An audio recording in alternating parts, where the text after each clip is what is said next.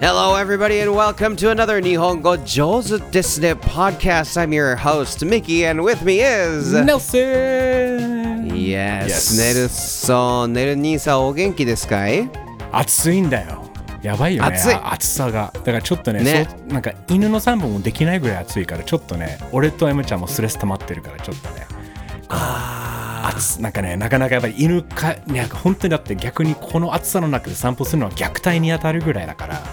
そうだね、靴履かないと。そう、そう、そうなんかちっちゃい犬の靴ね。ねえ、M ちゃん絶対無理だよ、そんなの。ああ、嫌がりそう。そうまあだからちょっと、あの、M ちゃんとのこういう生活をちょっと最近は苦戦してるんですけれども、の元気だよ。ミッキーは元気してますか？俺はもうバリバリ元気にしています。今日もね、あの一応リモートでお送りしているんですけれども、yes. uh, It's Linguistic Wednesday。 言語にとかね、文化、あと Culture Wednesday とかも言ったりするんですけど、うん、言語文化の水曜日で、今日はちょっとあの初の試みがしたいんですけど、まあね、あの皆さんもうご存知だと思うんですけど、ネル兄さん結構ね、いろんな歌詞の翻訳とかをしてて、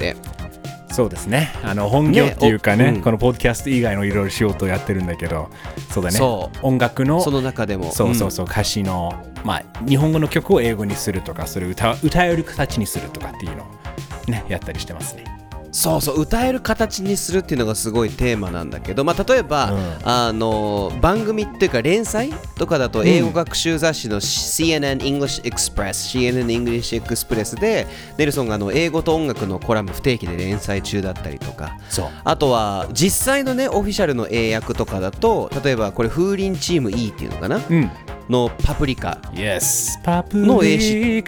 そうあれを手掛けてるわけでしょ。そう、米津玄師のあのね、パプリカの英語版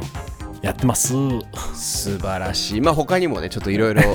やってるんですけどそうそうそう、あのだから改めて、うん、ネルソンにその英語の歌えるように英訳をする、歌詞を歌えるように英訳するっていうことをちょっとこう聞いていきたいなって思ってて、結構真面目なちょっと勉強になる回になるかな今回は。そうでも多分ね、ハマる人はめちゃくちゃハマると思うそうだよね、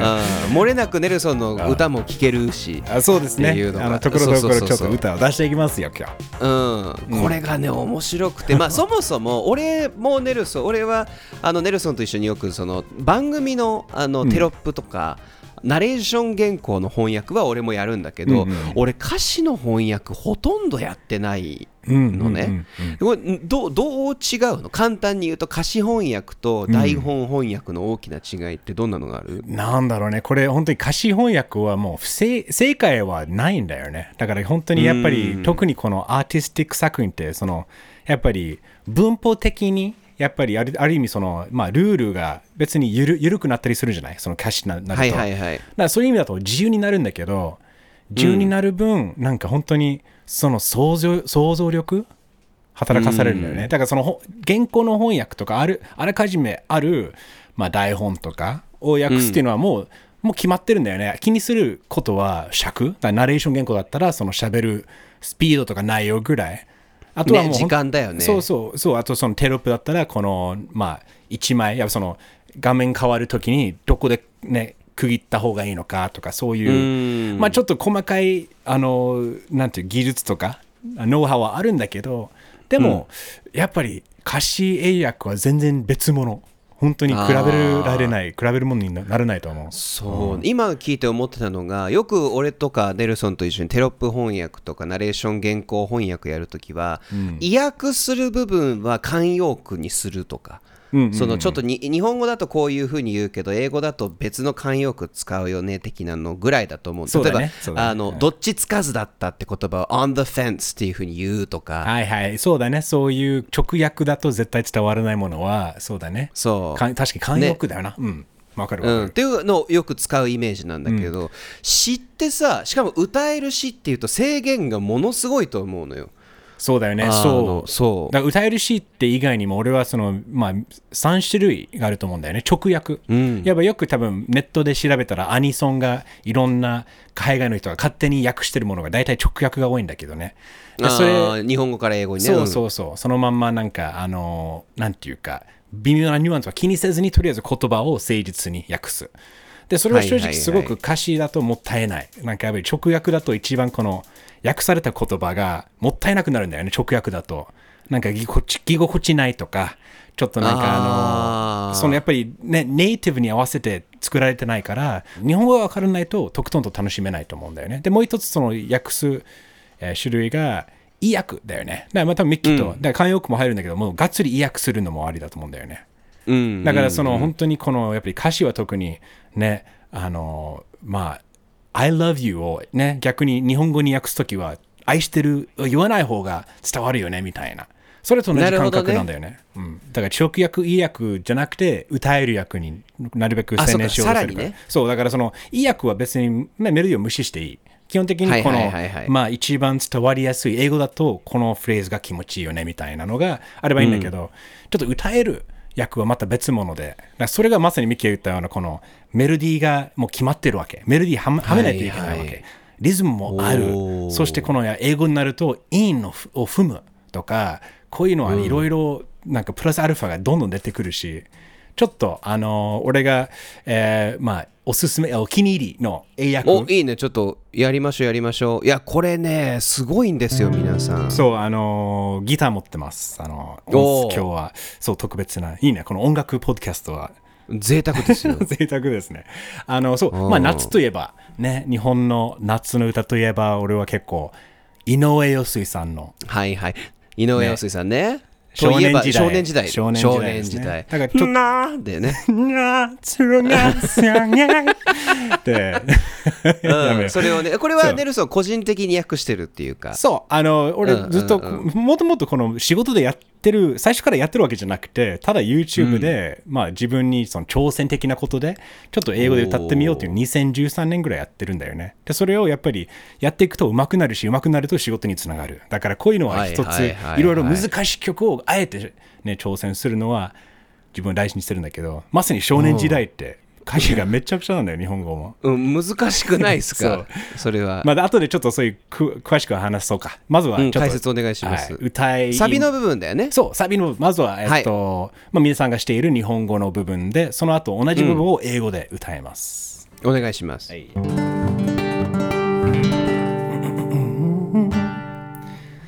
夏が好き風あざみ誰の憧れにさまよう青空に残された私の心は夏模様。じゃあ英語でいくね、うん、Summer ends, I feel the autumn breeze Afloat in love from up above I'm lost, but I'm free I look up the blue sky is filled with memories Summer days of long ago Taking me home Ooh, ooh, ooh, ooh. Yeah. おー、少年時代でした。いやこれだからこれすごいのがさあのー、英語にするじゃんな夏が過ぎて最初で、ねうん、出だしで英語でさーって言った瞬間、うん、英語版の方が陽水さんっぽくて面白いびっくりしてがやっぱ率直な感想なんだけどこれだから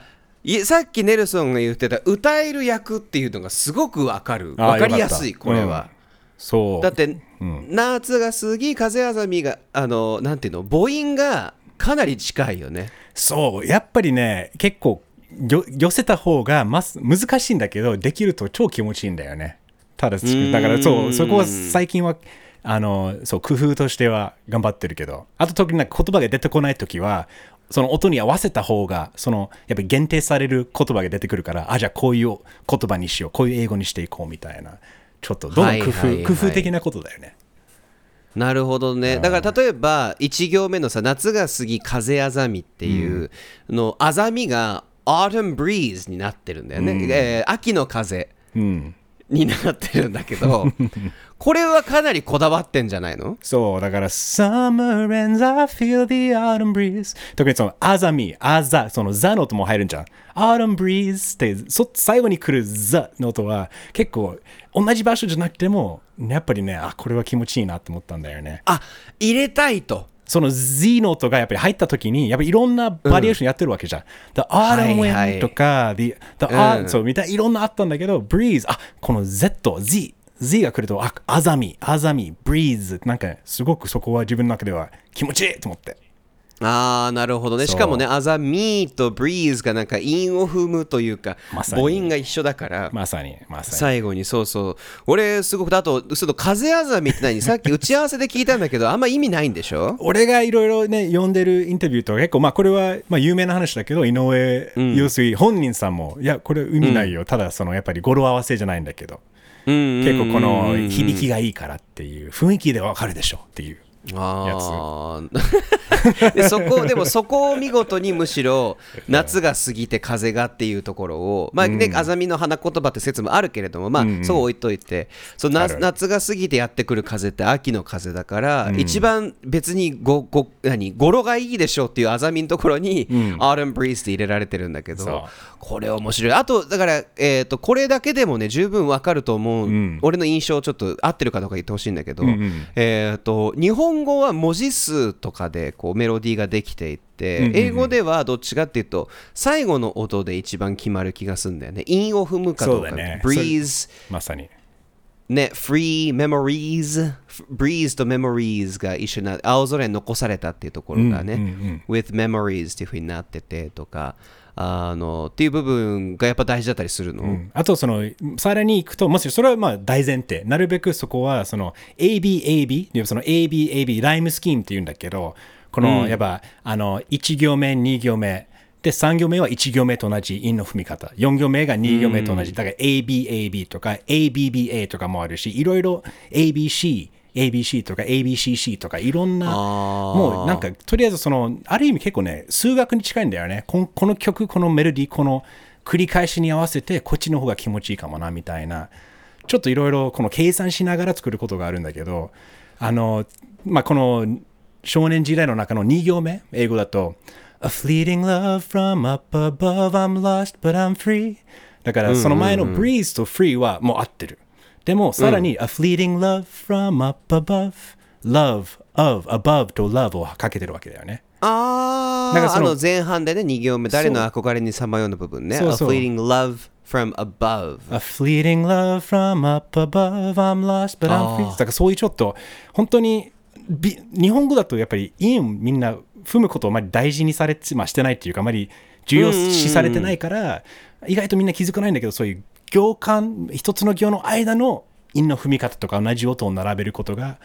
一つのまあなんていうか技でもあるよね。はあ、なんか今気づいたんだけど日本語って、まあ、さっき言った音の数とかっていうのがすごい大事だったりするんだけど、うん、あとほらあいうえおの母音で終わるのが日本語の基本だから、うん、自然と韻って踏まれてるんだろうね。誰のあこがれにとかって何回も同じ音が出てくるから必要ないのかもしれないなとかとも感じたりとか。そうだよね、うん、あとその、まあ、特にこの、まあ、過去形の動詞だったら全部下下で終わるみたいなだからその韻の踏み方が簡単なんだよ。でその分多分あまりまあ綺麗にされなんかなんていうかね重要されてない意識されないっていうかそうかもしれないなと思、うんうんうん、そうだね意識する必要ないもんね。えー、もう一個ないあるあるよあの俺が大好きな離れ組俺も大好 き, 大好きあれ家族の風景そうだよ初めてふたりでカラオケ行った時に歌ったっけねいいねうまい思い出の曲僕らの思い出の曲ですよ確かにあの今回のまあ、英訳の工夫としてその注目ポイントっていうか聞きどころっていうのがこの、うん、あのやっぱりあ日本では当たり前の風景はちょっとアメリカだとちょっと違うでもアメリカと似たような風景はあるから、うんうん、それにちょっとやっぱ文化背景も合わせてその言葉とか選んでるっていうことですね。はいはいは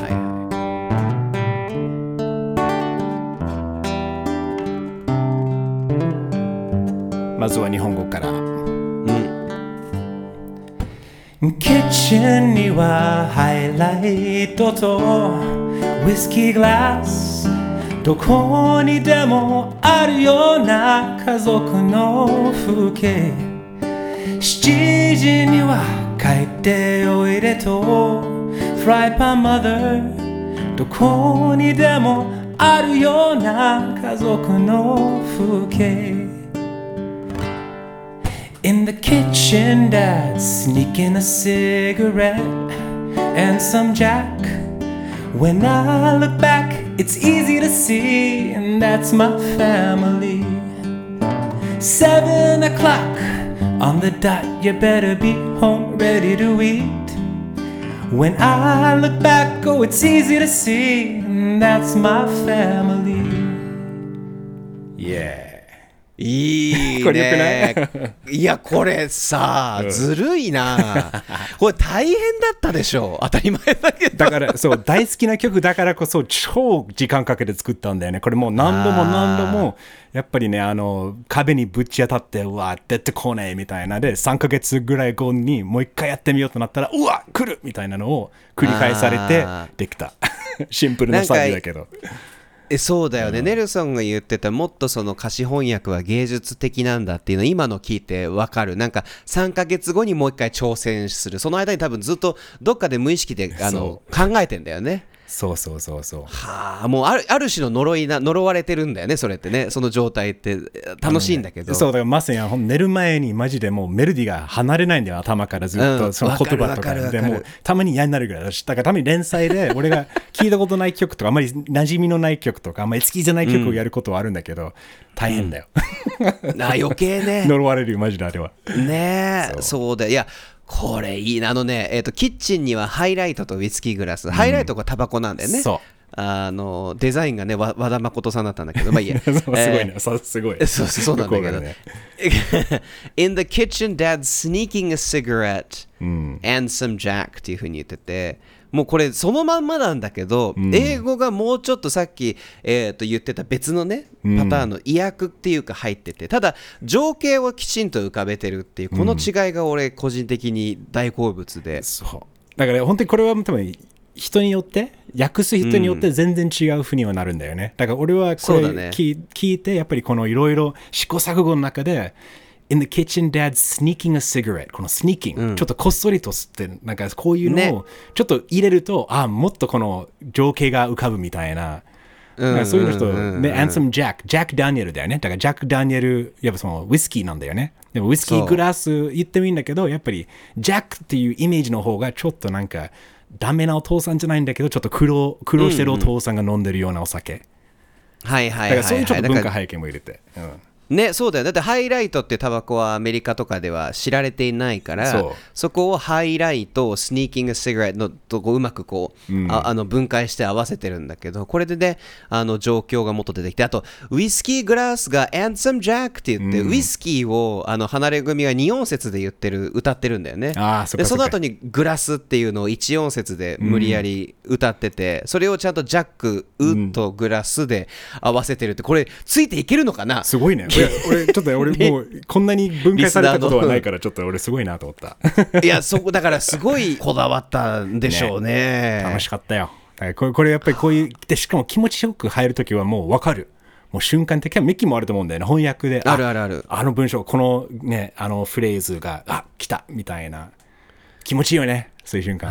あいやこれはすごいわ。で指示は帰っておいでっていうのをちょっとこれ、うん、あの聞いてるね方にお得な情報、セブン o'clock on the dot いいね、うん、これ英語勉強になるね、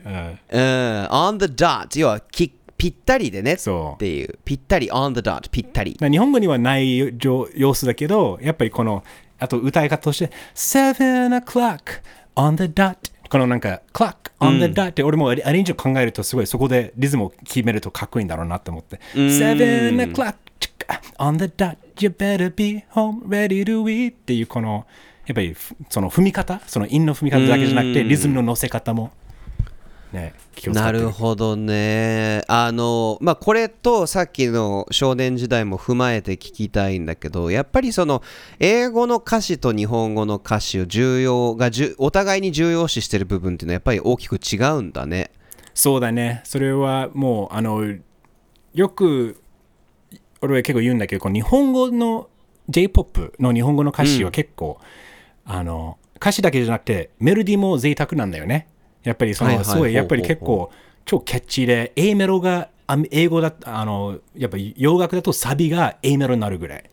やっぱ日本語の J-ポップ は本当にすごいキャッチさを求める。それはそれでいいんだけど、うん、アメリカでそれをキャッチさを求めることは、うん、じゃあ歌詞をある意味犠牲にしなきゃいけないんだよね。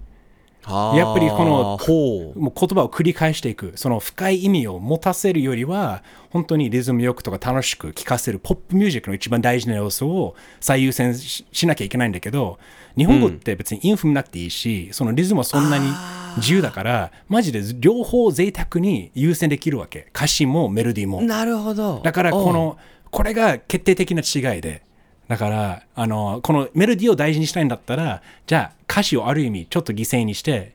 あの乗せやすい響きが韻踏みまくる楽しい繰り返しが多い歌詞にするか、それかもっと歌詞に大事にしたいんだったらキャッチすぎるよりはもっと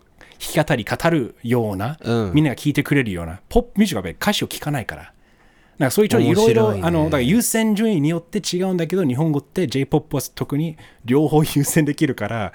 なかなか英語にはね、できない曲が多いっていうか難しいね。あー、なんか英語の方がどうしてもリズミカルじゃん。あの要はアクセントっていうのが、日本語はメロディーを上げるだけでアクセントだけど英語だと伸ばしちゃうから、そうまさにまさにタンタンタンタンってなっちゃう、リズムがついちゃうからこその悩みで、でも逆にだからこそ日本語はとても自由だと。でも英語の多分今言ってて聞いてた時のなんかこう利点っていうのはまさにそのリズムが作りやすい、語りだけでも十分リズミカルなものも作れちゃうよっていう感じなんだね。はあ、こりゃいいや、なんて贅沢な回なんだ。俺そうありがとうね、なんかいろいろ俺がなんかゲストになってるような回だよね、ホストじゃなくて。あ、ごめん、そうそうそうそう俺がもう聞きたか、俺がねちょっと実は皆さんこの日本語上手ですねを利用して、あのネルソンからいろんな訳し方 の, あの技術を盗もうとしてるだけなんでどうぞどうぞそうま, あのね、まだ他の曲もねあの用意してたんだけども、今日はもうこれでいいよね。ちょっとね、とりあえずもうぜ贅沢すぎますよ、小出しでいかないと。あの皆さんぜひね、これもっとこの回このコーナーがね、もし好きだ面白いなって思ったらぜひあのハッシュタグ日本語上手 エヌアイエイチオーエヌジーオーゼロオーゼロ もしくはメール日本語上手 ポッド ポッド アット ジーメール ドット コム で、えー、ぜひねいろいろ送ってください、ね、なんかまたね、そう確かにこういうあのネルソンが訳している、まあ、サビだけを取り上げて、これをミッキーと一緒にこの訳の細かいところをね突っ込んでいくみたいな、うん、結構マニアックな話だけど好きな人好きかもしれないんだ ね, ね、うん、絶対多分ね我々の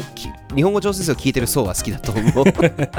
いいね、じゃあ明日、はいまたお会いしましょう、うん、ということで木曜日、明日はゲームね、久しぶりにゲームの話を。そうですよ、ちょっとゲームの話させてください。 Summer Games Summer Games baby. Alright, see you tomorrow. Alright, bye bye.